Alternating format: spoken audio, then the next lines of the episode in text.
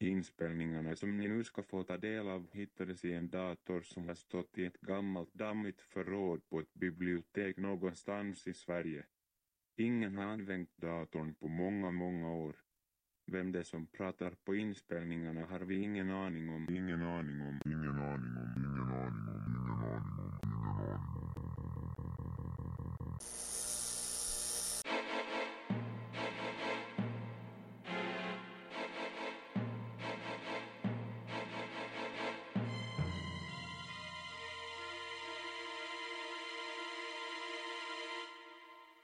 Kära vänner, jag har problem. Det är bal ikväll. Jag har klätt upp mig, kammat mitt stripiga hår och även försökt att borsta mina ruttnande tänder. Allt för att jag ska se mindre obehaglig ut. Kanske vågar jag till och med någon att prata med mig då. Nu tänkte jag spegla mig för att se resultatet. Men det är omöjligt. Speglarna gillar mig helt enkelt inte. Bara jag närmar mig en spegel så går den sönder. Jag har snart inga speglar kvar. Eh, jo, just det ja. Min gamla sagospegel skulle jag kunna prova. Jag ska se var jag har lagt den. Mm. Jo, här är den ju.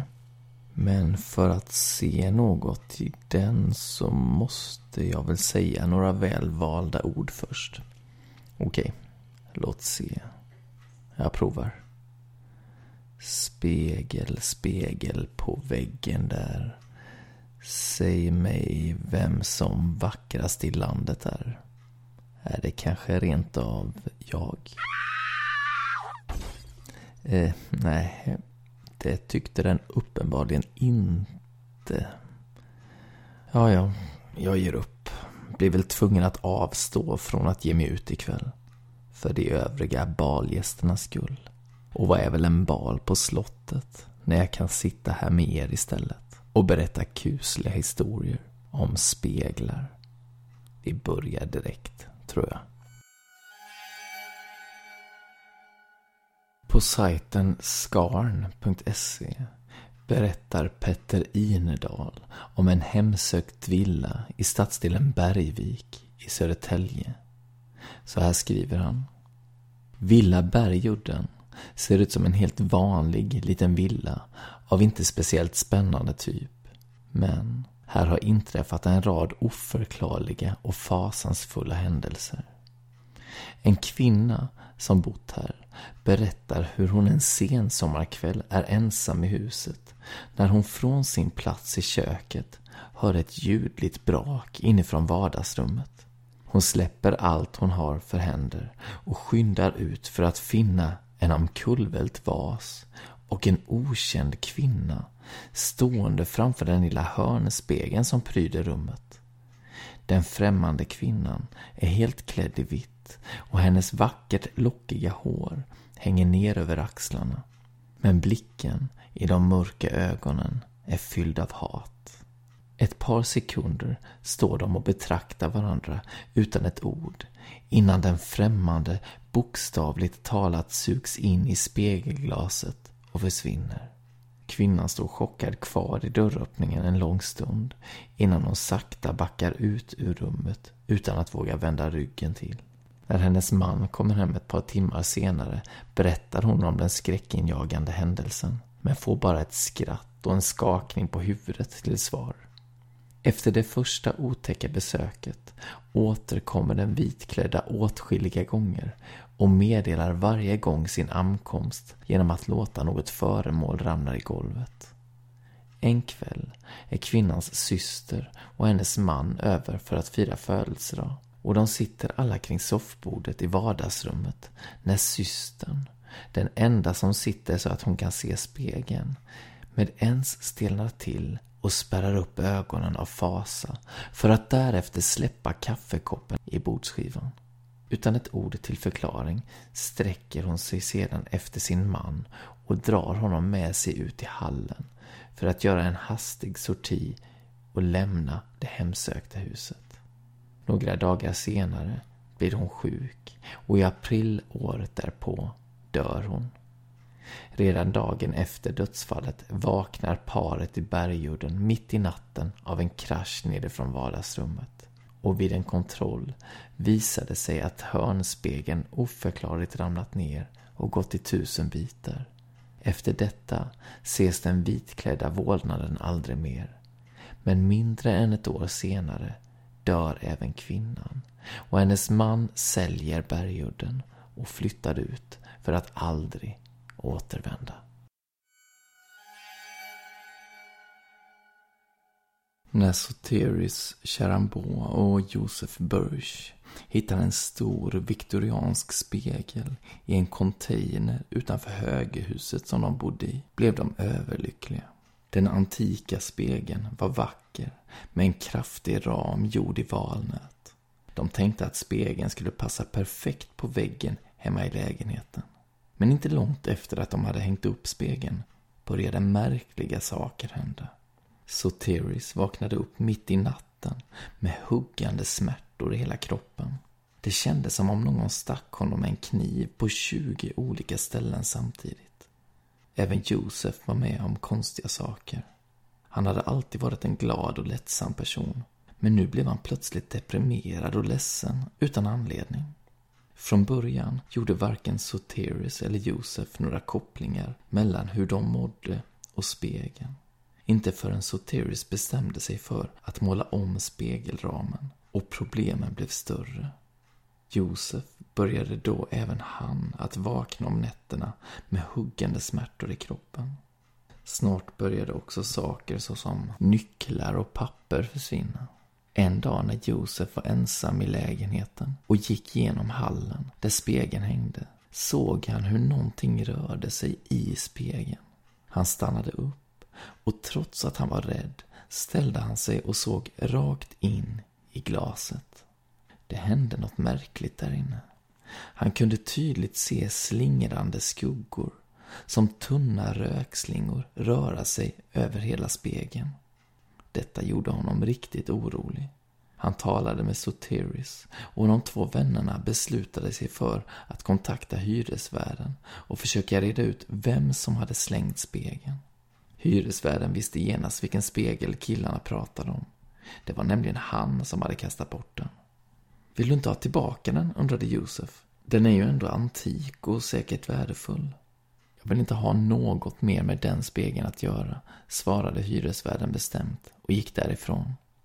Josef och Soteris började nu få fruktansvärda mardrömmar om nätterna. Och Josef vågade snart inte vara hemma i lägenheten ensam.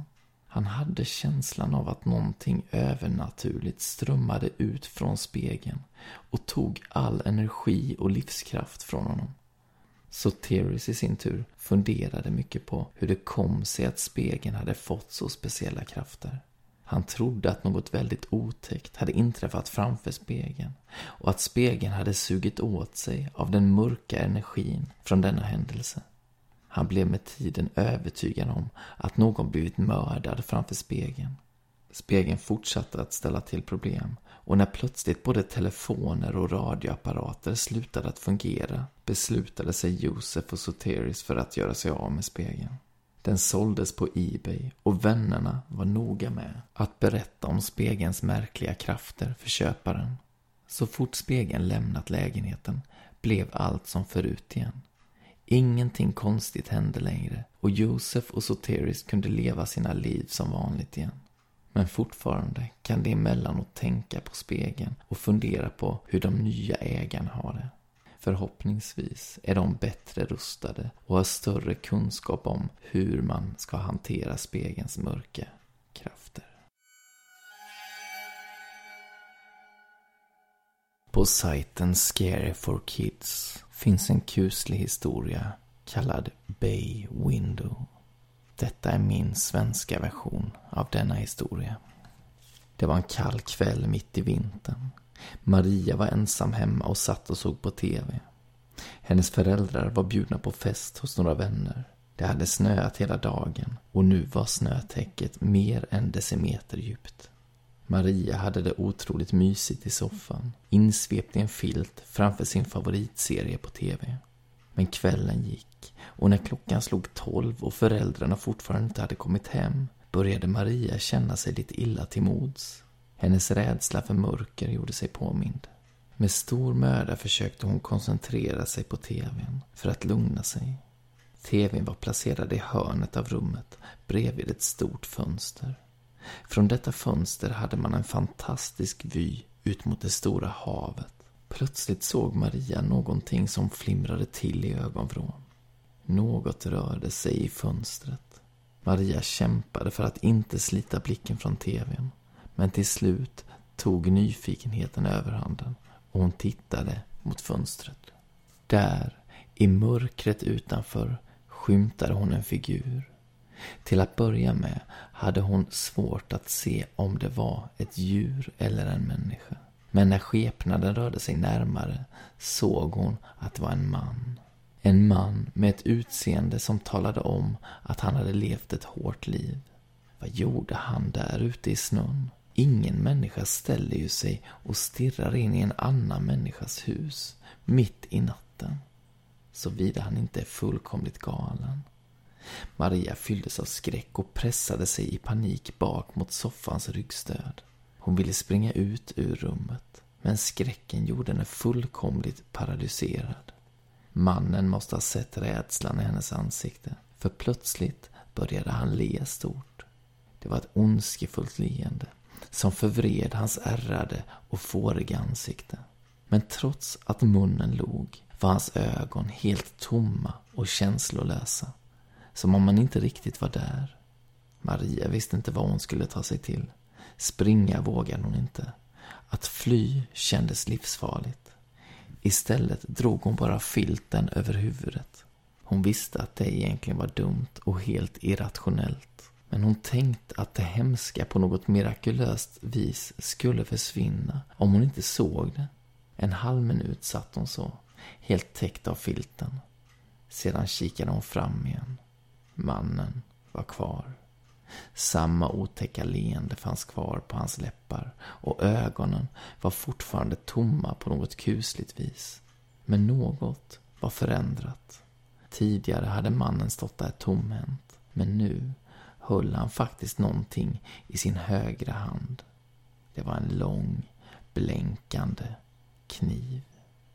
Snabbt drog Maria täcket över huvudet igen. Hon började trevande leta i sina byxfickor och fann strax mobilen i bakfickan. Med darrande fingrar knappade hon in 112 och när operatören frågade Vad kan jag hjälpa till med? viskade hon. Det står en man utanför mitt fönster. Han har en kniv. Kom fort.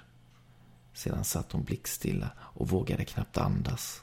I flera minuter satt hon så, alldeles skräckslagen, tills hon slutligen kunde höra sirener på avstånd. När polisen började banka på hennes dörr kastade hon av sig filten och rusade för att öppna.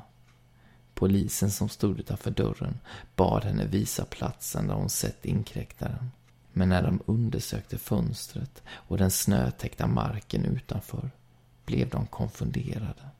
Det finns inga fotspår i snön här ute. Det kan omöjligt ha varit någon här ikväll, förklarade en av poliserna matt. Men jag lovar, sa Maria. Han stod precis där. Jag såg honom med mina egna ögon. Polisen suckade. Jag är rädd för att du har sett allt för många skräckfilmer. Din fantasi spelade dig ett spratt helt enkelt. Och så såg du någonting som inte fanns där på riktigt. Poliserna började gå mot hallen och ytterdörren. Men så plötsligt stannade en av dem mitt i steget. Han gick tillbaka till soffan som Maria suttit i och blev svimfärdig då han såg vad som fanns där. På mattan bakom soffan syntes tydliga spår efter våta fötter. Strax bredvid låg en kniv slängd. Polisen tittade förskräckt på Maria och sa Mannen som du såg stod inte utanför ditt fönster. Du såg hans spegelbild. Han stod precis bakom dig. Hela tiden. Greg Newkirk hade ända sedan han var liten varit intresserad av det övernaturliga. Han fascinerades framförallt av föremål som människor påstod var hemsökta. Till slut bestämde han sig för att börja samla på sådana saker. Tillsammans med sin fru Dana lyckades han få tag på tillräckligt många okulta föremål för att öppna The Traveling Museum of the Paranormal. Greg och hans fru reste land och rike runt och visade upp sin samling. En dag kontaktade en anonym kvinna Greg. Hon berättade att hon hade en spegel som kanske kunde intressera honom. Spegeln var liten, men unik på det sätt att den hade svart glas. Kvinnan förklarade att hennes mor var intresserad av det övernaturliga och hade köpt spegeln på någon slags andlig mässa. Efter detta började modern att bete sig onaturligt. Hon påstod att hennes beteende berodde på spegeln och att den ville henne illa. Dottern trodde inte på mamman, men när även hon började känna sig underlig och illa till mods i närheten av spegeln valde hon att kontakta Greg. Hon ville skänka honom spegeln och Greg sa såklart inte nej till att ta emot den. Han var mycket nyfiken på spegeln och väldigt entusiastisk när han fick den. Men sedan beslutade han sig för att inte vara i närheten av den under en tid. Han var så rädd för att bli besviken om det skulle visa sig att spegeln var en bluff. Hur som helst kom Dane och han fram till att spegeln skulle få följa med på nästa museiturné. Turnéns första stopp var i Pennsylvania och redan där hände det konstigheter kring spegeln. En kvinna som stod och speglade sig i den svarta spegeln blev plötsligt alldeles blek och välte omkull den. När Greg frågade hur hon mådde stammade hon fram att hon hade sett sig själv som död i spegelglaset. Sedan rusade hon iväg i panik för att hitta en plats där hon kunde be. Hon fruktade att djävulen hade satt sina klor i henne. Efter denna händelse började Greg nyfiket att studera och samtala med varje person som tog sig en titt i spegeln. Det var ganska många av dessa som upplevde obehagligheter. Vissa påstod sig ha sett döda kroppar i spegeln. En man påstod att hans egen spegelbild plötsligt vände sig om och vandrade iväg. Och en kvinna berättade hur hennes spegelbild långsamt böjde sig framåt och viskade hemligheter i hennes öra. Vad jag vet så åker Greg och hans fru fortfarande runt och visar upp sin spegel. Men Greg har berättat att han aldrig själv har tittat in i spegeln. Han har en känsla av att spegeln i så fall kommer att visa honom fruktansvärda saker. Saker som han under inga omständigheter vill se. På den kusliga sajten spökhistorier.blogspot.se publicerar Marcus Enblom en historia skriven av signaturen Cornflower Finland. Den heter Flickan i spegeln. Jag är uppvuxen på landsbygden. Min pappa började att bygga ett nytt hus då det vi bodde i var en smula fallfärdigt. I väntan på att det nya huset skulle bli klart så bodde vi i det gamla där den som bodde i huset innan oss hade dött i det största rummet. Jag sov i ett litet rum bredvid detta stora rum och ofta om nätterna kunde jag se hur handtaget på min dörr drogs ner och hur dörren öppnades. Men det var aldrig någon där. Min pappa dog när jag var tolv år gammal och husbygget stannade av under en tid. Fram till det att min mamma träffade en ny man. Han tog över husbygget. När vi senare flyttade in så byggdes i efterhand en altan med fönster från det gamla huset. Jag brukade vara vaken ganska länge på nätterna under tonåren och då brukade jag ofta se och höra märkliga saker. Jag började att lägga märke till hur det verkade som om någon satt i vår soffa och så kunde jag höra saker som fotsteg, skratt, gråtande småbarn samt hur något släpades över golvet. En natt omkring klockan fyra, då jag var redo för sängen, gick jag in i badrummet för att göra mig i ordning. Jag såg mig i spegeln. Bredvid mig stod en liten mörkhårig flicka. Hon var klädd i en enkel vit klänning och såg rakt in i mina ögon med ett märkligt litet leende på läpparna. Mitt hjärta gick på högvarv och jag sprang ut ur badrummet. Jag såg henne några gånger efter detta. Alltid vid ungefär samma tid. Varje gång som vi hade åska eller lite hårdare vindar så fick vi strömavbrott. Vid ett av dessa tillfällen då huset var strömlöst skulle jag gå ut med hunden. Då fick jag se den lilla flickan i hallen. I samma ögonblick som jag såg henne så sprang hon mot ytterdörren och försvann. Vi bor numera inte kvar på platsen och jag är inte längre med om några övernaturliga saker. Jag ska avsluta med att läsa ett stycke ur boken Miras hemlighet av Camilla Jönsson. Kapitel 1 Nattbussen Första gången jag såg henne var på nattbussen. Hon satt längst bak, helt ensam. Lutade pannan mot fönstret och stirrade ut. Jag satt ett par säten längre fram och såg på henne i smyg. Bredvid mig satt Manne. Vi hade varit på fest och var på väg hem.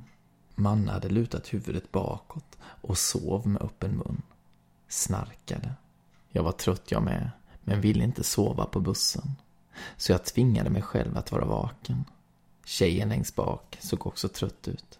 Kanske var hon också på väg hem från en fest. Hon var snygg. Svart kort hår. Spretigt. Ganska blek. Läpparna var målade i mörkrött. Det var svårt att låta bli att titta på henne. Plötsligt vände hon på huvudet. Såg rakt på mig. Hennes ögon var ljusblå. Som is. Jag tittade bort. Stötte till mannen med armbågen. Han vaknade med ett ryck. Vi ska strax av, sa jag. Vi klev av bussen. Det var mörkt vid hållplatsen. Regnet hade börjat falla igen och jag frös. Drog jackan hårt omkring mig. När bussen rullade iväg såg jag henne i bakrutan. Hon hade vänt sig om och tittade på oss. Jag vinkade. Varför vet jag inte. Jag kände henne inte ens. Hon vinkade inte tillbaka. Inte den gången. Kapitel 2 Mira Veckan gick. Jag tänkte ofta på henne. Försökte minnas hur hon såg ut. Den bleka huden, det svarta håret, de ljusa ögonen som såg rakt på mig. Jag ville se dem igen. Men jag visste inte var jag skulle leta. Sen blev det lördag igen. Ska du med in till stan? frågade Manne. En kompis till Irma ska ha fest. Visst, sa jag. Festen var som vanligt. Jag satt i ett hörn och drack öl. Då och då kom det förbi någon och snackade lite. Det var okej. Okay. Jag gillar att snacka. Men jag tycker ännu bättre om att få vara i fred. Någon satte på musik och Irma försökte få mig att dansa. Jag skakade på huvudet. Men kom igen då, sa hon. Jag har ingen lust, sa jag. Äh, skitsamma. Irma gick och jag såg hur hon bjöd upp Manne istället. Han tackade ja. Fast jag vet att han hatar att dansa. Han kan bara inte säga nej till Irma. Klockan blev halv två. Det var dags att sticka hem. Sista bussen gick om en kvart. Jag letade efter Manne, men såg honom ingenstans. Irmas kompis, hon som hade festen, stod på balkongen och rökte. Har du sett Manne? undrade jag. Hon skakade på huvudet. Jag tror att han gick hem med Irma. Typiskt. Manne hade säkert gjort det med flit, för att han ville vara ensam med Irma. Jag fick ta bussen hem själv. Det var många som stod och väntade på hållplatsen, men alla verkade ha någon att vänta ihop med. Någon att prata med. Alla utom jag. Och en till. Jag kände igen henne direkt. Det var tjejen med de ljusblå ögonen. Hon stod för sig själv en bit bort. Hon gungade otåligt på skorna. Händerna hade hon kört ner i fickorna på jackan. Hon såg kall och ensam ut. Jag ville gå fram till henne, men jag vågade inte. Vad skulle jag säga? Jag försökte komma på någonting, men just då kom bussen. Hon satte sig längst bak igen. Sjönk ner med huvudet lutat mot fönstret. Sätet framför henne var fortfarande ledigt. Det var fem personer framför mig. Jag hoppades att ingen av dem skulle ta platsen näst längst bak. Platsen framför henne. Jag hade tur. Allesammans satte sig på andra säten i bussen. Jag skyndade mig bakåt. Precis då jag kom fram startade bussen med ett ryck. Jag tappade balansen och ramlade ner på sätet. Gick det bra? Hennes röst var låg, lite hes, trött men fin. Jag satte mig upp och vände mig så att jag kunde se henne. Hon lutade sig lite fram över mitt säte. De isblå ögonen såg rakt på mig. Ja, ingen fara, sa jag och log. Åkte inte du med den här bussen förra lördagen också? undrade hon.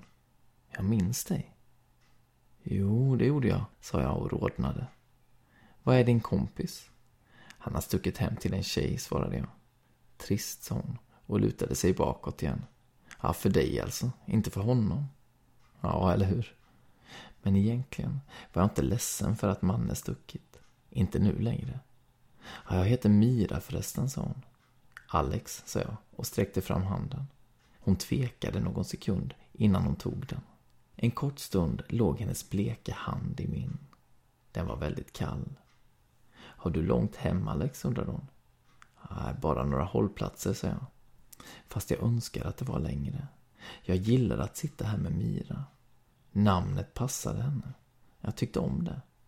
I jackfickan hittade jag en ask med halstabletter. Jag tog en och räckte fram asken till Mira. Hon skakade på huvudet. Nej tack, jag äter inte sånt. Min hållplats kom alldeles för tidigt. När jag gått av stod jag kvar och såg efter bussen. Mira hade vänt sig om igen. Jag vinkade. Den här gången vinkade hon tillbaka. Kapitel 3 Mordet På söndagen sov jag länge. Först på eftermiddagen steg jag upp. Jag funderade på att ringa Manne, men jag var fortfarande sur på honom. Han fick klara sig själv. Jag tänkte på Mira, på hur hennes röst lät. Fin. På hur hennes rödmålade läppar såg ut. Hennes kalla hand i min. Varför hade jag inte frågat efter hennes telefonnummer? Jag undrade var hon bodde. Om det var nära eller långt ifrån mig. Hon gick i alla fall inte på min skola. Det var jag säker på. Det blev en ganska tråkig dag. Jag satt mest och spelade dataspel. Manne ringde inte och jag ringde inte honom. Han kanske fortfarande var hos Irma. Han skulle säkert berätta allt imorgon. Pappa väckte mig klockan sju på måndagen. Skynda dig nu, sa han. Annars kommer du för sent. Det är lugnt, sa jag och tog mig upp ur sängen.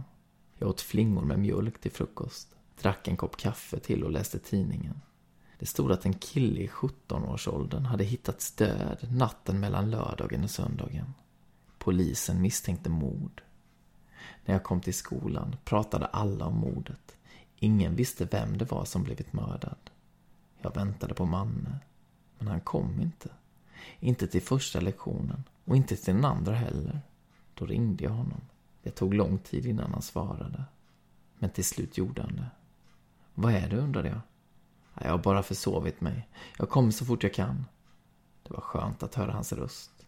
Nu visste jag åtminstone att det inte var han som blivit mördad. Vid lunch dök han upp. Han såg trött ut, men glad. Såg du inte artikeln i tidningen, undrade jag. En kille har blivit mördad. Va? Här i stan? Ja, nu i helgen. Läskigt, sa Manne och rös. Gick han här på skolan? Ingen aning. Under dagen gick ryktet på skolan. Någon sa att det var en kille på teknikprogrammet som blivit mördad. En annan sa att det var någon från bygg. Alla var lite oroliga. Tänk om det var någon vi kände. Det blev en lång dag, men till slut var den över. Jag cyklade fort hem. Sen satt jag och letade efter artiklar på nätet hela kvällen. Jag ville se om någon skrivit något mer om det hemska som hänt. Men det stod inte mer än jag redan visste. Den natten sov jag dåligt. Kapitel 4 Onda aningar Vi fick veta mer om mordet nästa dag. Offret hade inte gått på vår skola, men på en skola i närheten. Alla verkade lättade. Det var skönt att det inte var någon som vi kände. På varje rast stod Manne och Irma nära varandra. När de pratade höll de huvudena tätt ihop. Jag tyckte att det var jobbigt, men jag sa ingenting. Manne verkade glad. Gladare än jag hade sett honom på länge. Han var nog kär i Irma på riktigt. Själv tänkte jag på Mira. Var jag kär i henne? Jag visste inte. Jag kände ju inte henne. Kan man vara kär i någon man inte känner? Men jag ville lära känna henne. Frågan var bara hur. Hur skulle jag hitta henne igen? Känner du någon som heter Mira? frågade jag Irma en dag. Hon skakade på huvudet. Eh, nej, hur så? Äh, nej, det var inget. På fredagen hade jag och Manne bestämt oss för att gå på bio. Det gick en film som vi båda sett fram emot. Men just innan jag skulle ta bussen till stan ringde Manne och sa att han inte kunde komma. Varför inte, undrade jag. Ska du vara med Irma igen? Ja, bli inte arg nu, bad Manne. Äh, det är lugnt, svarade jag. Ha det så kul. Jag gick på bio ensam. Det var okej. Okay. Filmen var ganska bra, men jag saknade Manne. Det var trist att inte ha någon att prata med efteråt. Vid kiosken på torget stannade jag för att köpa varmkorv och läsk. När jag stod där och väntade på min tur fick jag syn på Mira. Hon stod en bit bort med händerna i fickorna. Det såg ut som om hon väntade på någon. Hej Mira, ropade jag glatt. När hon fick syn på mig log hon. Hej Alex. Precis då blev det min tur att beställa. Jag gjorde det snabbt. När jag fått min korv och min läsk stod Mira fortfarande kvar. Vill du smaka, undrade jag. Nej, jag äter inte sånt. Vad äter du egentligen, frågade jag. Men Mira bara log. Vad ska du göra nu, undrade hon. Inget särskilt, sa jag. Följer du mig till busstationen? Ja, visst. Vi gick över torget, på väg mot busstationen. Mira gick tätt in till mig. Jag försökte gå lite långsammare än vanligt, så att jag fick lite mer tid med henne. Det fanns så mycket jag ville fråga henne om.